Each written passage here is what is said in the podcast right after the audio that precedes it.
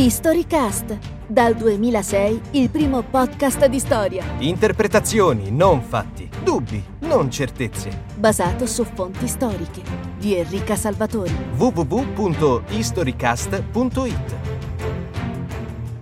Ascoltate la voce della giustizia e della ragione.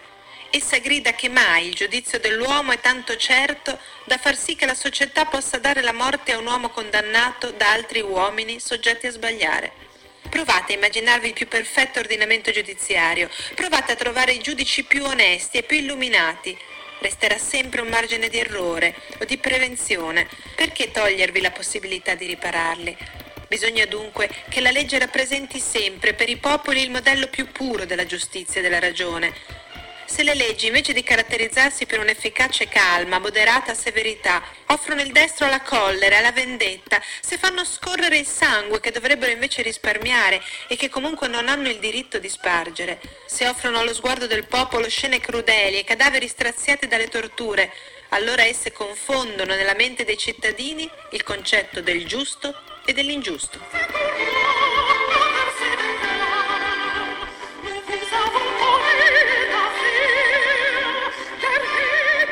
C'è forse qualcuno, tra chi sta ascoltando, che sottoscriverebbe queste parole e plauderebbe alla persona che le ha pronunciate?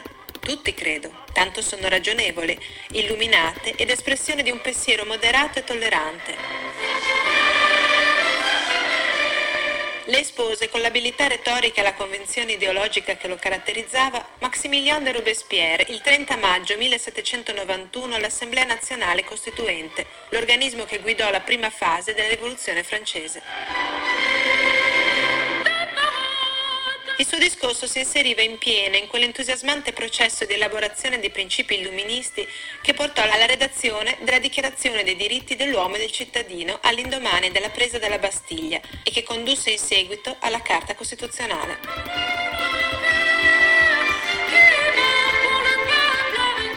Tuttavia, poco più di un anno dopo aver così efficacemente condannato la pena di morte, Robespierre, che nel frattempo si era affermato tra i leader più rappresentativi della rivoluzione, invocò la ghigliottina per il re di Francia, Luigi XVI, traditore della nazione e criminale verso l'umanità.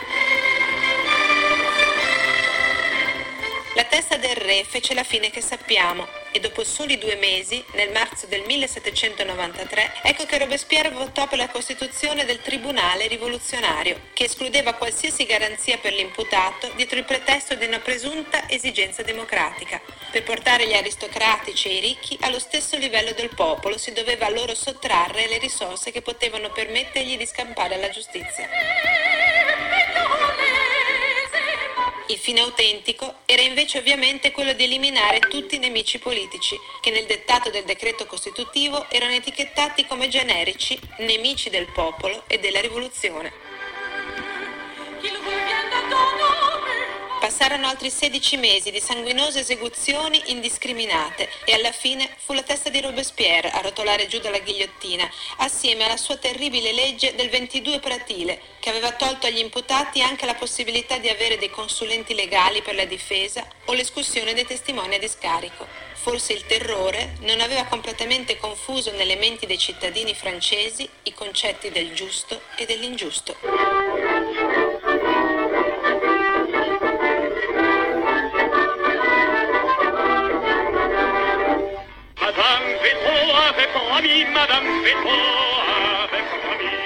Historycast torna con un personaggio di levatura indubbiamente eccezionale a parlarvi di storia, nella maniera in cui le è propria.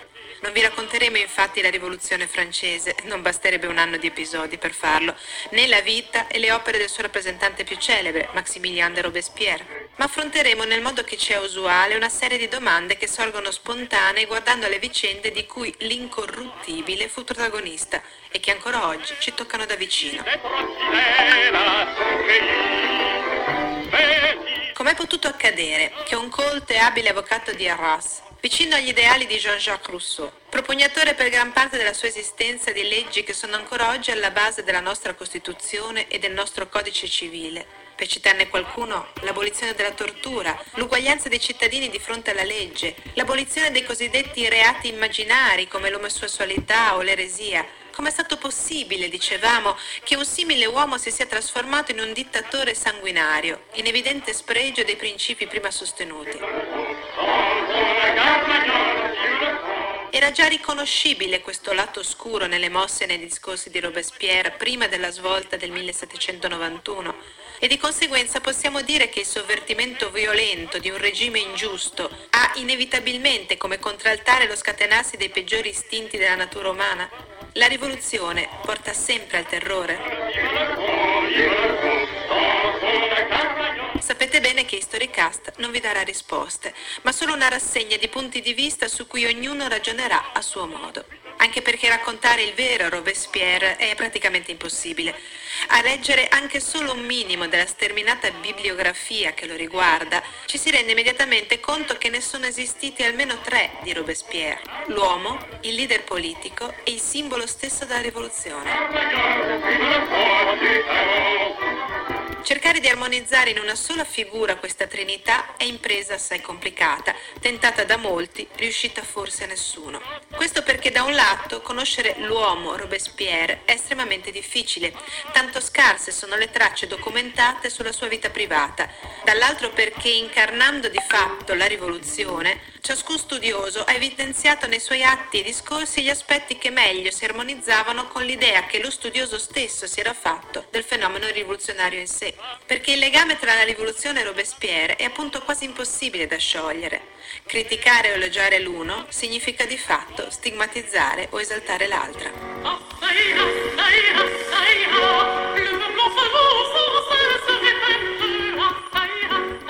Quando la Francia rivoluzionaria, attaccata da ogni parte dell'Europa monarchica e lacerata al suo interno da una parte dei suoi figli che parteggiavano per il nemico, risoluta a vincere o a morire, concentrò le sue forze in uno sforzo supremo, organizzò il terrore come strumento necessario di vittoria. Robespierre, il cui animo era in realtà mite e umano, fece la sua parte, una parte temibile, nell'organizzazione di un sistema di repressione che fece tremare i traditori e li ridusse all'impotenza.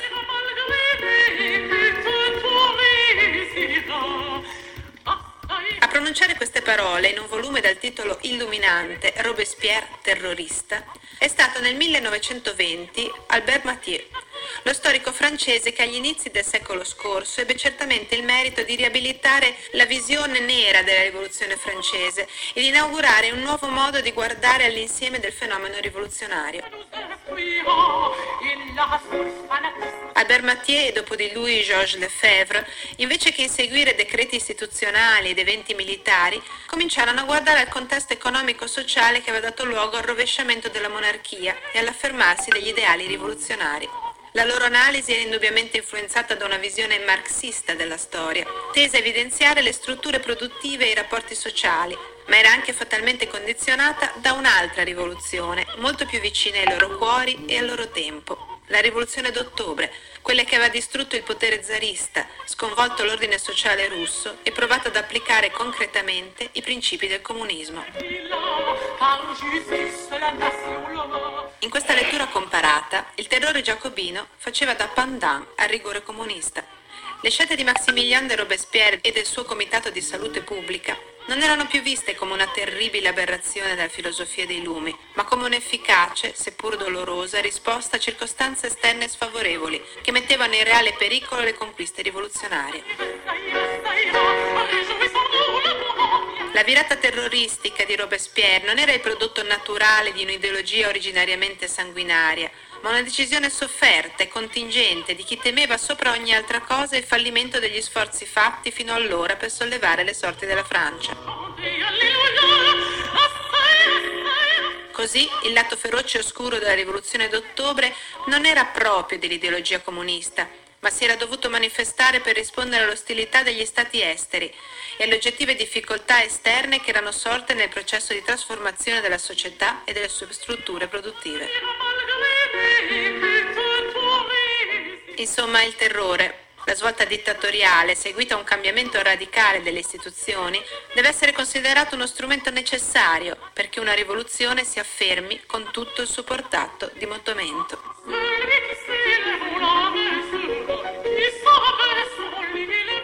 Quanto ci è lecito, da storici, ragionare in questa maniera? Da un lato siamo naturalmente spinti a farlo. L'analisi del passato ci serve in primo luogo proprio per tentare di capire e decodificare il presente. Dall'altro però uno studioso deve essere sempre consapevole che il passato è un paese lontano. Un fatto storico è qualcosa che è scaturito da un contesto complesso, distante da noi e non replicabile.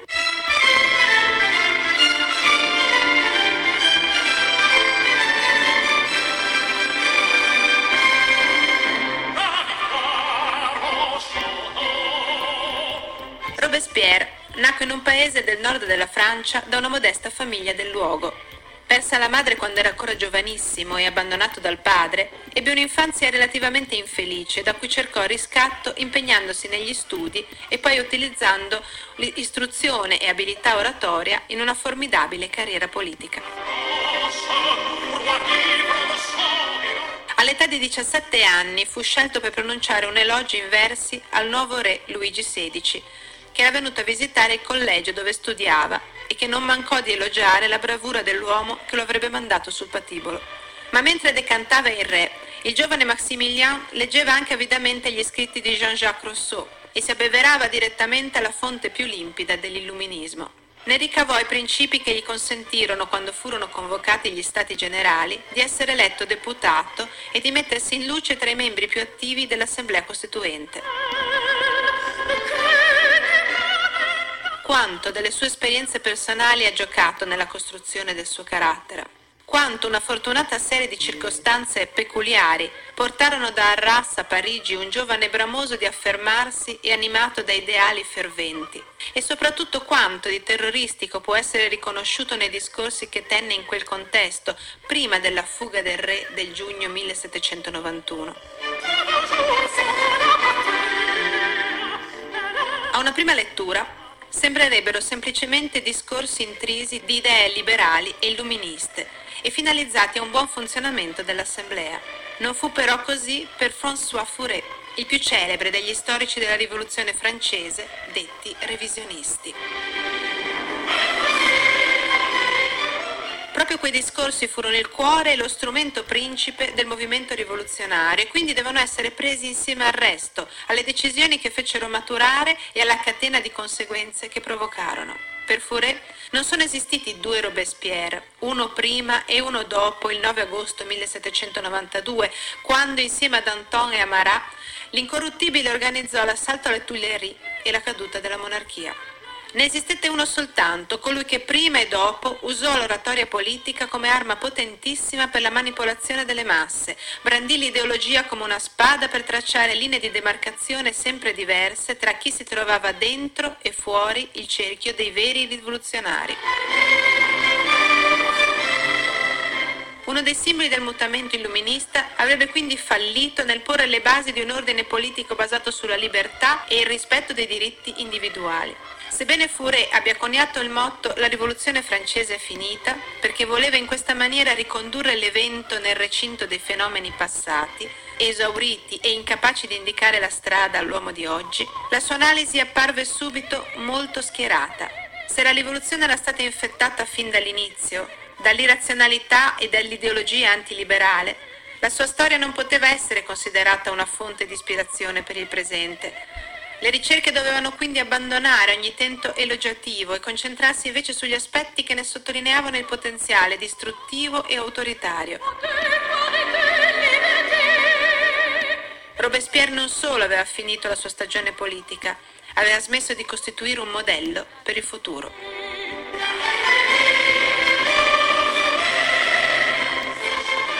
Furet pubblicò questa lettura largamente negativa di Maximilien de Robespierre nel 1989, in occasione del secondo centenario della presa della Bastiglia. Quando François Mitterrand aveva lanciato il programma per commemorare il bicentenario della Rivoluzione francese, che sarebbe avvenuto giusto l'anno dopo la fine della sua legislatura, l'idea sembrò non creare scontri, anche perché la commemorazione era incentrata solo sul 1789, ossia su un evento, la presa della Bastiglia appunto, che andava a celebrare i valori fondanti della Repubblica francese. Ma diversi intellettuali reagirono violentemente e in modi assai più esagitati di Furet. Uno storico tra i più eminenti e prolifici di Francia, Pierre Chaunu, denunciò la commemorazione come gran cassa del Partito Socialista e maldestro tentativo di elevare una tragedia nazionale a trionfo postumo. Secondo lui la rivoluzione aveva portato alla fine violenta di una valida monarchia, aveva rovinato economicamente il paese, distrutto la continuità dell'azione della civiltà cristiana e generato un nuovo stile di dittatura, diretta progenitrice dei totalitarismi fascista e comunista. Il giacobinismo, sostenne, aveva nei suoi cromosomi il codice genetico di Lenin, Stalin e Pol Pot.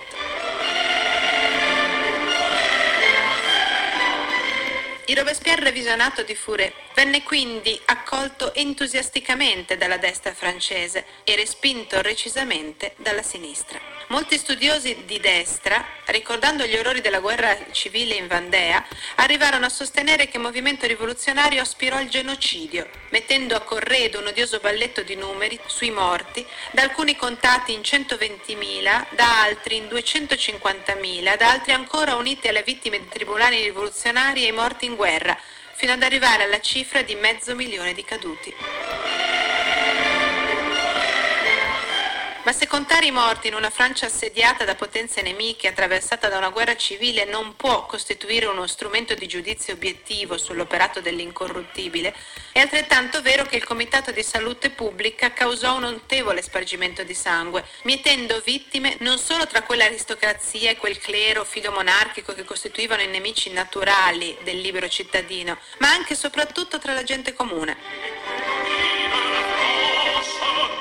Secondo lo storico italiano Aurelio Musi, le vittime del terrore furono solo per l'8,5% nobili e per il 6,5% ecclesiastici, mentre il 25% furono borghesi, il 31% artigiani, il 28% contadini.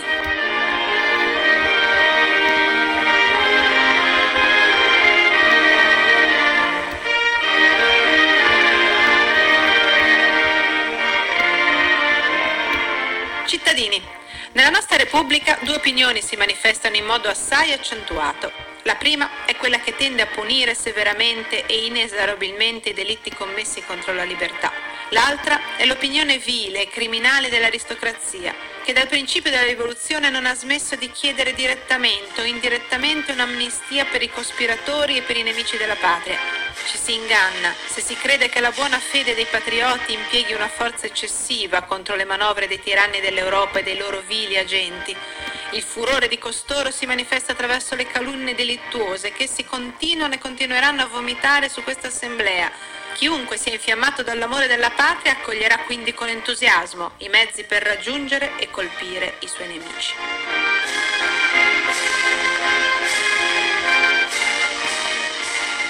Queste parole, decisamente diverse da quelle che abbiamo ascoltato all'inizio, Maximilien de Robespierre chiedeva e otteneva l'approvazione della famigerata legge del 22 Pratile, quella appunto che eliminava l'interrogatorio prima dell'udienza, l'avvocato e l'audizione facoltativa dei testimoni.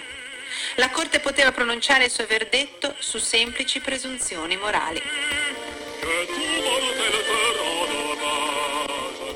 Furono parole dettate da una convinzione profonda o dalla paura di perdere il potere. In quel momento la Repubblica francese era impegnata in una guerra su due fronti. Verso l'esterno contro una coalizione europea formata da Gran Bretagna, Spagna, Prussia, Austria, Portogallo, Regni di Napoli e di Sardegna e Province Unite, gli attuali Paesi Bassi. All'interno dei confini nazionali imperversava invece la guerra civile contro monarchici e federalisti, questi ultimi insorti dopo l'eliminazione del gruppo politico dei Girondini. Tra la primavera e l'estate del 1793 la situazione economica era inoltre diventata drammatica. Il valore della moneta rivoluzionaria era al minimo, la miseria dilagava e numerosissimi episodi di rapina e di sciacallaggio scatenavano richieste pressanti di misure energiche di repressione. Si era instaurato quindi un clima pesantissimo, in cui ogni critica al comitato e ogni sospetto di ruberia venivano interpretati come atti controrivoluzionari. La repressione colpì quindi indiscriminatamente criminali comuni e intellettuali. Tra i caduti del terrore si contarono numerosi rappresentanti di spicco della prima fase della rivoluzione, che avevano commesso l'errore di entrare in contrasto con Robespierre. Jean-François Delacroix, ad esempio, a cui si deve nel 1794 il decreto per l'abolizione della schiavitù dei neri delle colonie, che venne poco dopo ghigliottinato sotto l'accusa di corruzione. Jacques René Hébert, fondatore nel 1790 del celebre giornale Le Père Duchesne, poi rappresentante dell'ala più radicale della rivoluzione francese, troppo radicale per i giacobini, che però tolsero di mezzo anche il moderato e indulgente Danton, primo presidente del Comitato di Salute Pubblica. Anche lui caduto in disgrazia presso la corte che circondava l'incorruttibile, non perché troppo moderato né perché corrotto, come si disse probabilmente ad arte, ma semplicemente perché critico nei confronti della linea dettata da Robespierre. Non sarebbe stata quindi la distanza dagli ideali illuministi o l'aderenza più o meno convinta ai principi fondanti della rivoluzione a decidere la quantità e la qualità delle ghigliottinature, ma la semplice critica a un sistema di potere che si era più o meno arbitrariamente fatto carico di guidare, rappresentare e interpretare la rivoluzione stessa.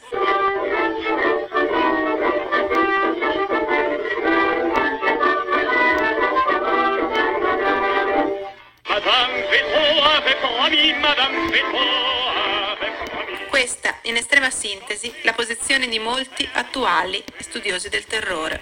Dopo tante interpretazioni più o meno ideologizzate, oggi le letture tendono infatti a ricondurre la svolta terroristica ai problemi concreti e alle vicende contingenti con cui si scontrarono le forze rivoluzionarie al tramonto della monarchia. Più che guardare alle intenzioni espresse nei proclami rivoluzionari, si tende oggi a valutare le difficoltà reali che dovette incontrare la società francese alla fine del Settecento, nel passare da una struttura fortemente gerarchizzata e intrisa di privilegi a un sistema fondato sui ben noti principi di eguaglianza, fraternità e libertà. Se è vero che il tribunale rivoluzionario agì con notevole arbitrarietà e scarso rispetto dei diritti giuridici degli imputati, è altrettanto vero che il sistema giuridico appena tramontato dell'Ancien Régime era caratterizzato da un'arbitrarietà altrettanto elevata. Sono famose le lettere de cachet, lettere firmate dal re di Francia, controfirmate da uno dei suoi ministri e chiuse con un sigillo reale, che erano emesse allo scopo di prevenire un'assemblea o per ottenere condanne senza processo e senza possibilità di difesa. Insomma, la violenza era già profondamente parte integrante del sistema della macchina repressiva del governo francese di Ancien Régime, nonostante i tentativi dei rivoluzionari di riformare il codice penale, essi stessi erano parte di quella mentalità e di quel sistema, così come i controrivoluzionari.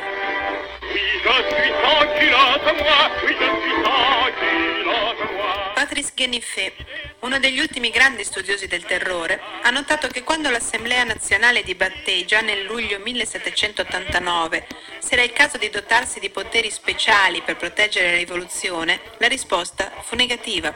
Quindi il dispotismo terroristico non era qualcosa di già scritto nel DNA dei rivoltosi. Nonostante questo, egli sostiene, il terrore fu effettivamente uno dei mezzi più efficaci attuati deliberatamente e coscientemente dai maggiori leader per raggiungere precisi obiettivi politici.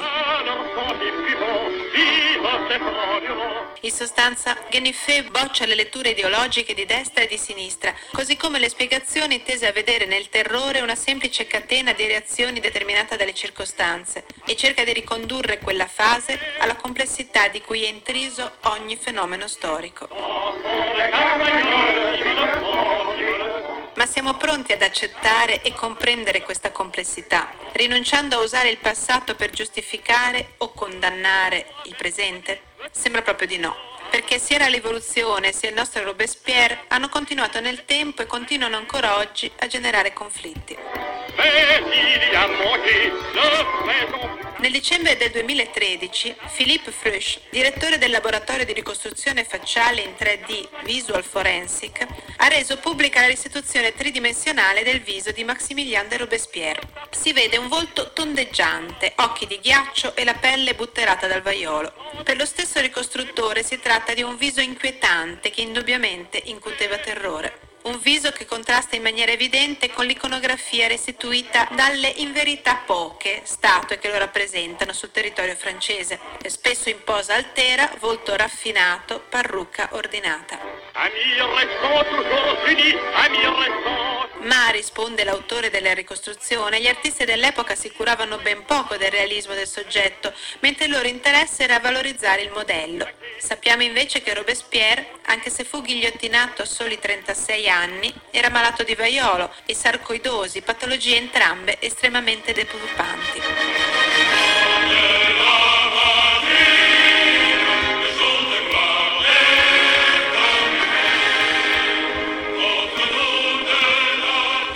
Alla pubblicazione del presunto viso di Robespierre, buona parte della sinistra francese è insorta. Jean-Luc Mélenchon, fondatore del Partito della Sinistra di orientamento neo-giacobino ed ecologista, ha denunciato l'operazione come una vera e propria manipolazione politica, in cui è stato usato il vecchio trucco di evidenziare la bruttezza del viso come rivelatrice della bruttezza dell'anima. Contemporaneamente il segretario nazionale del medesimo partito ha parlato di una vera e propria calunnia orchestrata da ciarlatani. Anche gli storici, a dire il vero, si sono espressi quasi tutti a critica della ricostruzione, considerata inattendibile perché basata su un calco fatto poco dopo la morte dell'incorruttibile della celebre Madame Tussaud, che in molti giudicano improbabile. Dopo la caduta dalla ghigliottina, infatti, corpo e testa furono gettati in un pozzo assieme alla calceviva. Inoltre, la notte prima della morte, il 28 luglio 1794, Robespierre venne gravemente ferito alla mandibola, probabilmente da un colpo di pistola sparato a distanza ravvicinata, mentre il volto della maschera mortuaria appare in ottimo stato.